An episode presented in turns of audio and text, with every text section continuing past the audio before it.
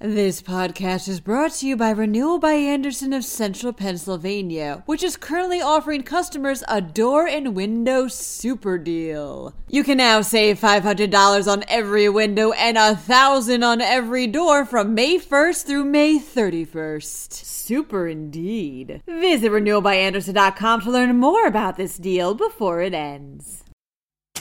Is herd immunity from COVID 19 still possible in Pennsylvania? Experts have weighed in.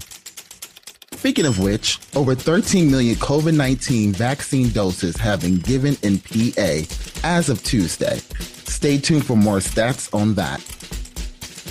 The Department of Labor has rolled out a new unemployment system, but jobless advocates in PA are frustrated with system errors. And as McDonald's begins to reopen dining rooms, the fast food chain is hiring thousands of new employees this summer across PA. I'm Deron Dalton, filling in for Claudia DeMiro, and you're listening to Today in PA. COVID 19 herd immunity. Many conversations have been had around achieving that goal. Just months ago, experts said somewhere between 60% and 90% of the US population needed to get vaccinated. While experts are saying getting vaccinated is still of the utmost importance, they are also saying the expectation for herd immunity has changed, according to Penn Live. The reasons? While Pfizer and Moderna are highly effective vaccines, they aren't 100%. Technically, this means some people who get vaccinated can still reportedly spread COVID 19.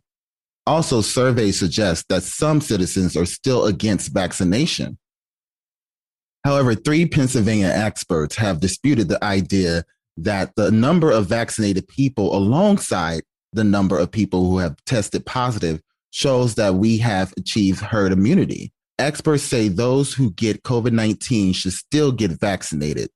They say vaccination still provides stronger immunity against strains of COVID 19.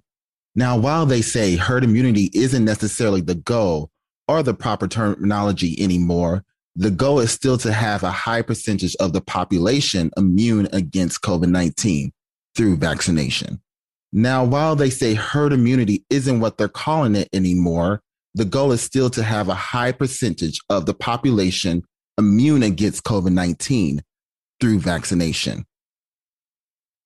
Speaking of vaccination, PA has given out more than 13 million doses of COVID 19 vaccines, according to Penn Live.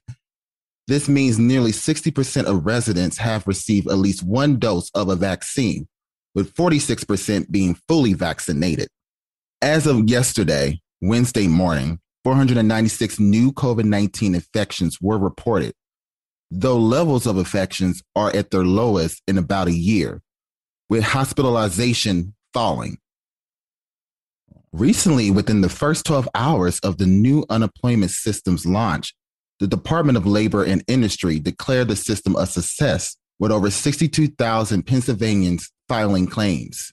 Though jobless advocates have called out the new system's glitches, which have blocked unemployed Pennsylvanians from filing benefits they have already been approved for, according to Spotlight PA.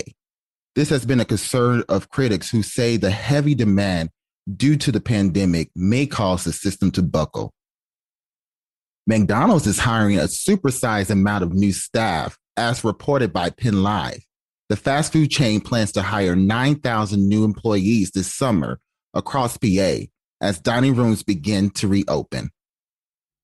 Well, that's a wrap for today's episode. For even more Pennsylvania news and beyond, head over to pennlive.com. Also, please remember to rate this podcast on either Apple or Amazon and maybe leave a comment. I'm Deron Dalton, filling in for Claudia DeMiro. Come back tomorrow for another episode of Today in PA.